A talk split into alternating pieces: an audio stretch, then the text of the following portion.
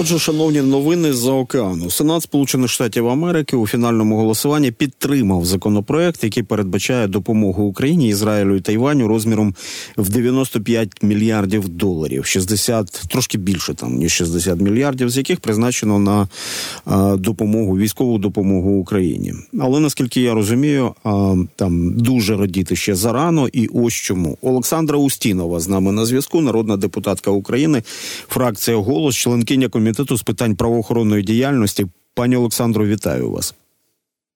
Доброго дня, добрий вечір. Добрий вечір. Там ми маємо отже результативне Ну, ми американці мають для нас це дуже важливо. А за підтримали цей е, пакет допомоги Україні, Ізраїлю і Тайваню 70 сенаторів. Потрібно було 60, підтримали 70, проти 29, А але ж це лише якби перша частина. Далі е, законопроект має затвердити Палата представників, і я розумію, що тут і є е, найбільші ризики. Так а е, як ви вважаєте, як змінилися настрої, якщо це сталося в палаті представників?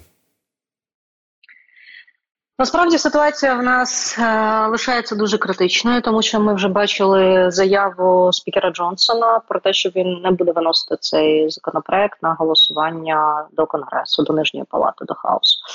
І незважаючи на те, що проголосувало 70 сенаторів, з них 22 республіканці і голова республіканців в сенаті Міч Маконел, все одно це меншість республіканців в сенаті, яка проголосувала, і відповідно така сама меншість і підтримує цей закон наразі в конгресі в нижній палаті в хаосі. Ситуація критична. Чому тому, що якщо Джонсон не виносить це на голосування, він вже досить публічно про це сказав, то лишається всього декілька механізмів це зробити. Один із них, який зараз розглядають в першу чергу демократи, але це може стати дуже для нас небезпечним рішенням. Це так званий discharge motion. Поясню, що це таке слухачам. От у нас в Україні, наприклад, якщо е, ми збираємо там 150 підписів е, за внесення а, законопроекту до порядку денного, да то відповідно спікер зобов'язаний це зробити. В них є дуже схожа процедура, і в них потрібно, щоб більшість це зробила. Е, це 218 підписів. Тобто е, потрібно зібрати 218 підписів, щоб обійти фактично рішення Джонсона про невинесення цього законопроекту. Зрозуміло, що більшість республіканців під цим не підпишуться. Наразі в нас є 212 демократів. Я не впевнена, чи всі точно підпишуться, тому що в них є ну такі, знаєте, заядлі пацифісти. Як ми бачили, наприклад, два депутата, ой, два демократа-сенатора не проголосували е, за пакет допомоги, просто тому що вони проти війни взагалі всюди в світі. От тому ми розуміємо, що нам треба буде ну щонайменше шість, а я думаю, що і трошки більше знайти конгресменів республіканців, які підпишуться під цим і поставлять собі фактично ну такий політичний вирок, тому що навіть якщо їх зараз переоберуть, їх можуть не переобрати наступного разу, якщо вони підуть проти партії. І після цього запуститься процедура цього моушена, але вона досить е, довга. Вона йде через комітетних, є так званий комітет Rules. Це як у нас регламентний комітет. 30 днів воно має там робочих пролежати, тобто голосувальних. Тобто, це насправді на кілька місяців затягнеться, може навіть до травня буде затягнутися ця вся процедура, коли. У нас і так вже почалася передвиборча кампанія. Ми бачимо в Америці і президентська, і до конгресу ну проголосувати це, чесно кажучи, я собі важко уявляю, якщо йти цим шляхом. Тому зараз або будуть знайдені якісь рішення, як вплинути на Джонсона, на спікера, який винесе це. Він, звичайно, свого часу зустрічався з Зеленським і запевняв, що він зробить все можливе і винесе на голосування. Але ми розуміємо, що це було до того, коли він зрозумів, що це коштуватиме його йому крісло. І коли Трамп дуже чітко дав зрозуміти, що такі речі будуть неприйнятні, і після останніх заяв е, Трампа щодо НАТО, ми розуміємо, що ситуація ще більше накаляється. А пані Тому Олександро, зараз все так, так, так. роз'ясніть нам наступне. А республіканці ж не говорять, що вони не хочуть допомагати Україні. Досить часто ми навпаки чуємо протилежне. Наприклад, бачили лист керівників парламентських комітетів, які республіканцями, які жорстко, дуже жорстко критикували. Діючу адміністрацію Джозефа Байдена за те, що він не надав Україні потрібної зброї, так а в цьому зв'язку, все ж таки, які можливі варіанти? А каменем спотикання є американського, якщо правильно так сказати, коротше, кордон між Сполученими Штатами і Мексикою, його укріплення, це це все ж таки українське питання. І за яких обставин ми з вами здобудемо двопартійну підтримку в Сполучених Штатах Америки? Дивіться, в нас поки не почалася передвиборча кампанія президентська. У нас завжди була двопартійна підтримка, і всі законопроекти за Україну набирали більше 300 голосів. Це з 435 – це так звана конституційна більшість, як ми говоримо у нас. Проблема в чому зараз? Ви говорите про лист, який нас входив, як зараз як про них говорять. Три Майка: це Майк Роджерс, е, Майк Маккол і Майк Тернер. Це голова комітету розвитки, голова комітету оборони, і голова комітету міжнародних справ. Це наші одні з найбільших союзників а, всередині республіканської партії. І зараз, до речі, від них дуже сильно буде залежати, чи зможуть вони це всередині продавити саме проти спікера для того, щоб рішення таки було виносило. Проблема в тому, що а, всі заявляють, що вони підтримують Україну. Ви знаєте, я кілька лише зустрічала конгресменів в своєму житті, які тобі відверто могли сказати, або почитайте, наприклад, не знаю, там висловлювання там Майджорі Тейлор Гірі, наприклад, яка говорить, да, що там ну е, дуже, скажімо так, неприємні речі про нашу країну і.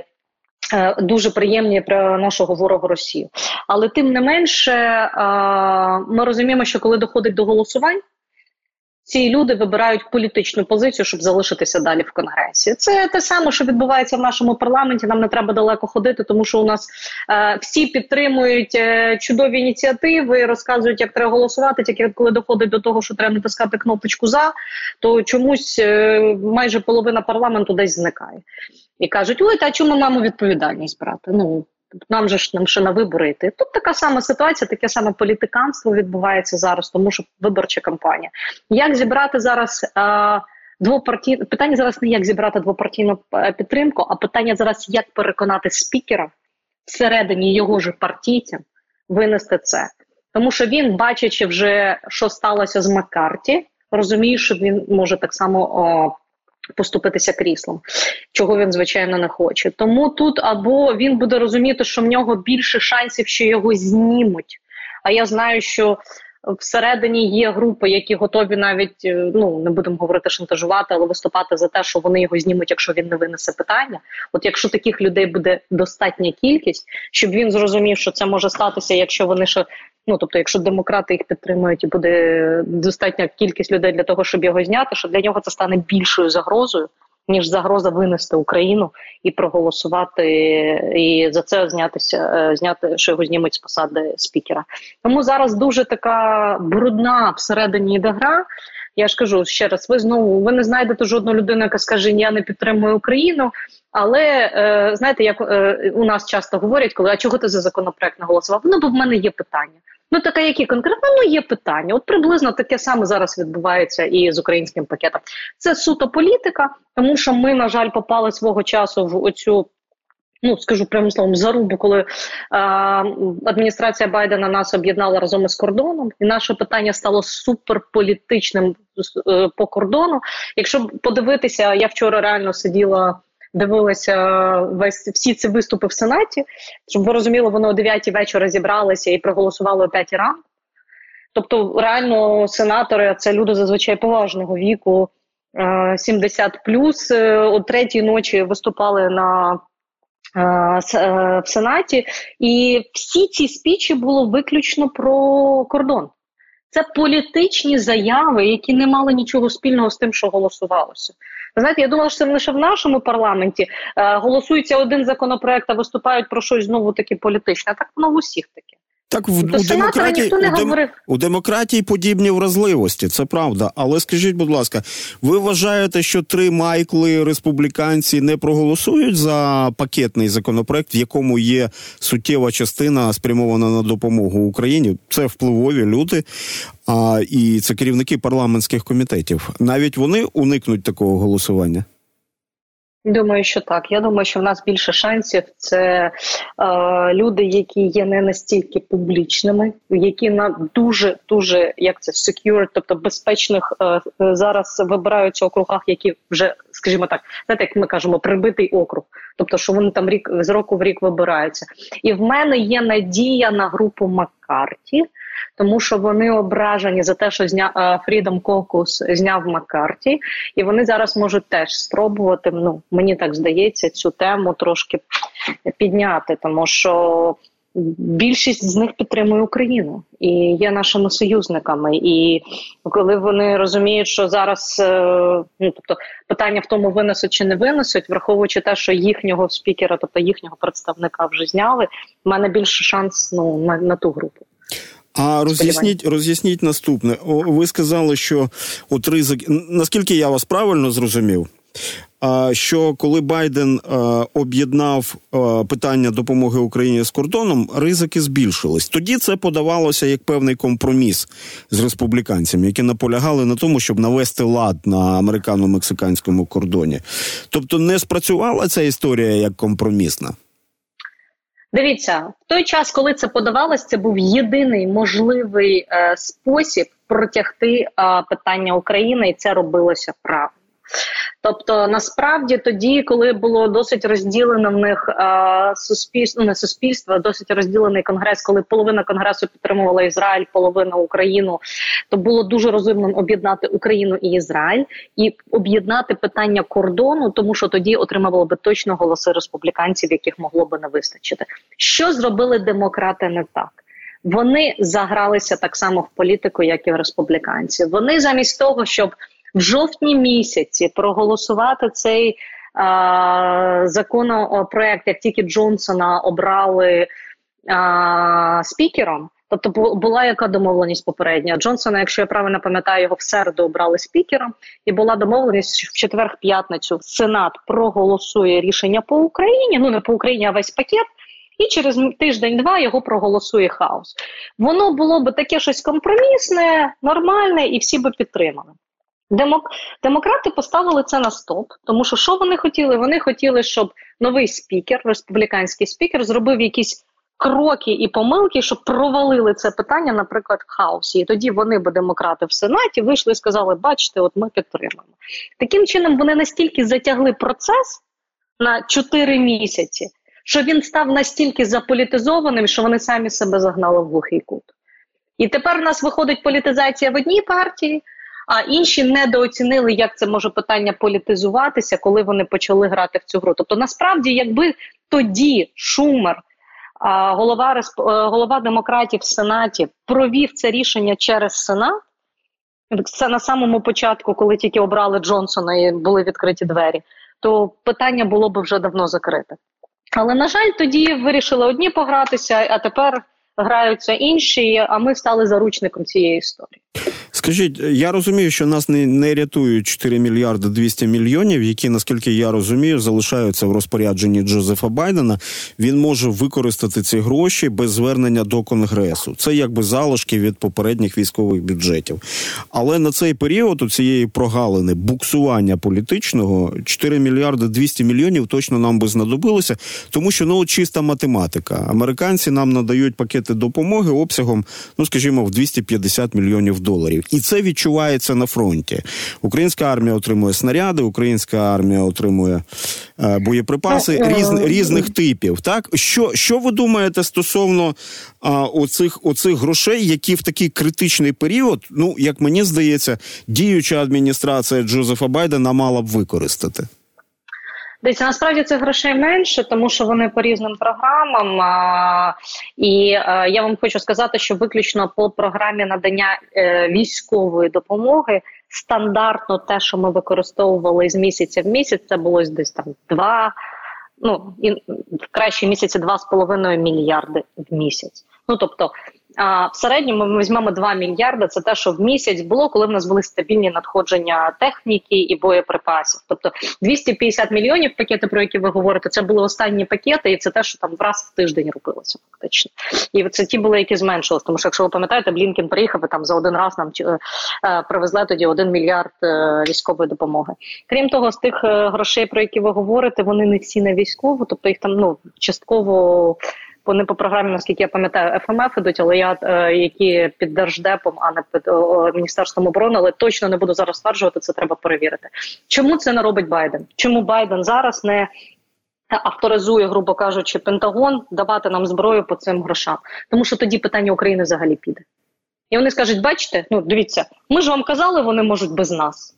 От, будь ласка, нам казали, що все зброю зупинили постачання, а от постачається. Ні, так І почекайте, Байден це ж ви, що через вибачте, два місяці Олександро, це ж питання комунікації. Ну що значить вони скажуть? Завжди з поясненням, що відбувається, що це гроші попереднього періоду, які не були використані. Ви думаєте, це може призвести до політичної кризи? Я я вам гарантую, що в першу чергу, що зроблять республіканці, вони скажуть, бачите, нас шантажували, насправді гроші є, і Україна далі отримує зброю. Вони це робили для того, щоб і переключаємося на тему кордону, щоб заблокувати нам рішення по кордону. Тому що дивіться, я вам гарантую, що це точно буде використано як політична мотивація, і через два місяці, коли ці гроші закінчаться. Точно вже ніхто в конгресі це не проголосує. Тоді... Тому я розумію, чому зараз Байден це робить.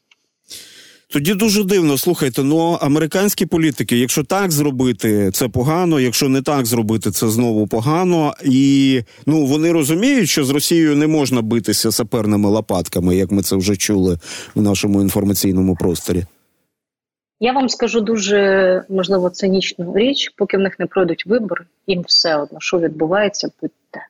Що відбувається у нас, що відбувається в Ізраїлі, що відбувається в Сирії, Афганістані чи будь-де тому що а, їм потрібно зараз зберегти свої місця і свою політику. Їм потрібно зараз залишитися при владі, ті, хто є, і що з однієї партії, що з іншої. Тому, на жаль, звичайно, чисто по-людськи нам всі. А, Співчувають і всі кажуть, що підтримують. Але коли доходить до того, чи покладеш ти свою кар'єру політичну для того, щоб врятувати українців, дуже мало людей, які на це підуть. І якраз я вам скажу, що ми цих людей побачимо скоро, якщо е, знайдеться цей компроміс. Тому що давайте бути об'єктивними і чесними, коли е, відбувалися. Бомбардування Алепа ми теж кожен день по новинам про це не говорили, і ми не виділяли ніяку допомогу біженцям. Ну я знаєте, Тому, я вже я вже ми... Олександро. Я в ефірі вже колись відповідав на це питання. Україну спочатку роззброїли, роззбро... ну реально ре... реально роззброїли. І причому це робили і за допомогою наших міжнародних партнерів. Також Білл Клінтон якби недвозначно сказав про свою участь в цьому процесі. А потім дивуватися, а чому ви там не реагуєте на те, що відбувається в Сирії? Ну ну це якось теж дивно. І. Ні, я вам кажу суто про людський аспект, а не про роззброєння. І тут я з вами абсолютно погоджуюся. Це той аргумент, який ми використовуємо. Ми віддали вам ядерну зброю. Ви нам обіцяли допомогу. Після Олександро, цього, після віддання ядер уточнення, так. як на мене, дуже важливо, що півбіди, якби ми віддали ядерну зброю американцям, ми її віддали росіянам, які зараз Дали росіянам за наполяг... за наполяганням американців. Якщо ви почитаєте мемуари послів того часу, а я якраз їх читала, сиділа, мені було цікаво. То ми хотіли віддати наші ядерні боєголовки американцям. Американці наполягли, щоб ми це віддали росіянам. А тепер розказують, що в Росії величезний ядерний потенціал і арсенал. Питання не в цьому. Питання в тому, що ми зараз заручники ситуації, і нам потрібно і зараз, слава Богу, ви знаєте, я коли дивилася кілька днів тому, коли Шольц сидів, переконував Байдена більше допомагати Україні. В мене було таке враження, що. А, я вживу в якийсь, ну просто це якийсь світ кривих дзеркал. Тому що ми пам'ятаємо, що рівно рік півтора тому так само Байден сидів і переконував Шольца, що потрібно допомагати Україні. А він казав: Я не дам танки, я не дам нічого, якщо ви пам'ятаєте. Тепер Шольц, коли зрозумів, що реально війна, от вже на порозі. І що Україну треба підтримувати, і коли вони вже зараз розгорнули своє розгорнули своє виробництво, він їздить і переконує американців, що це війна не лише України, а для європейців вона потрібна, і вони готові в це свої гроші вкладати. Так, подих війни Е, значно ліпше е, відчувається зараз в Європі, в Берліні, зокрема, запах сірки. Мабуть, все ж таки, ну повітряні маси, вони ж е, якби кордонів не знають, тому так відчувають політики в Європі. А що ви думаєте, Сполучені Штати прямують до тією стежкою, якою вони йшли до Другої світової війни, і яка називалась ізоляціонізм? Ви знаєте, кількість ізоляціоністів зараз, на жаль, в е, тому ж конгресі виросла, і я думаю, що вибори президента США дуже чітко покажуть, яким а, все ж таки шляхом піде на найближчі роки Америка. І з однієї сторони, а, давайте так, е, Дональд Трамп це була та людина, яка надала Україні першу співу. Не зробила заяву. Джавеліни, як це, так. і не, не тільки Джавеліни, там і інша була зброя. Тобто він насправді е, навпаки допомагав озброювати Україну. З іншої сторони, ми бачимо, що е, наратив оцей ізоляціонізму, що ми не будемо допомагати безкоштовно країнам, дуже гарно лягає в популістичний наратив, і особливо серед його виборців, більшість з яких ніколи не були за територію Сполучених Штатів. Вони розуміють, що це не просто я тобі даю гроші, а ти мені щось повертаєш. Як працює геополітика, як потім працюють інтереси американців, і на жаль, це дуже гарно лягає в його зараз кампанію, і ну ми знаємо, що. Свого часу робили помилки. Давайте так при демократах забрали багато військових е, з Європи. А 2008 рік, коли сталася Грузія, е, на жаль, це тоді прохлопали демократи, так само, як і 2014 рік. Тому я не знаю, але ті зараз заяви, які я бачу про те, що якщо не будуть платити внески і фінансувати країни НАТО себе, то Америка цього не повинна, ну, то Америка не буде їх захищати у разі нападу Росії, ну чесно, це дуже лякає, тому що це ламає весь взагалі сектор безпеки, ну тобто в світі. І коли ми бачимо, що, наприклад, ті ж автократії дуже швидко об'єднуються, допомагають один одному, да? ну, тобто е, Північна Корея не питає е, у своїх е, конгресменів, чи треба давати ракети Росії. Вони просто беруть і дають. Ось а тут, коли доходить до демократії, такого консенсусного прийняття рішень, все дуже важко. Але подивимося, я впевнена, що ці вибори і ну, дуже багато чого можуть змінити в світі. На жаль. Так, я я просто зараз не зрозумів, це песимізм чи оптимізм все ж таки прозвучав. Але от коли ви говорили про 2008 рік і про Грузію, ну а далі цей логічний рядок треба продовжувати. 2014 рік. А ще вибачте, забув. Адміністрація Барака Обами проголошує перезавантаження стосунків з Росією. Було, було. А 2014 рік абсолютно індиферентно. Так я казала вам про 14. Так, да, так ви про Грузію 14-й та окупація Криму. Ситуація, ситуація, звісно, складна. Але продовжуємо працювати і не лише сподіватися, а якби доводити аргументацію до наших американських і європейських партнерів. Шановні, це дуже важливо, щоб світ нас, українців, почув. Олександра Устінова, народна депутатка України, фракція голос, членкиня комітету з питань правоохоронної діяльності з нами була на зв'язку. Дякую.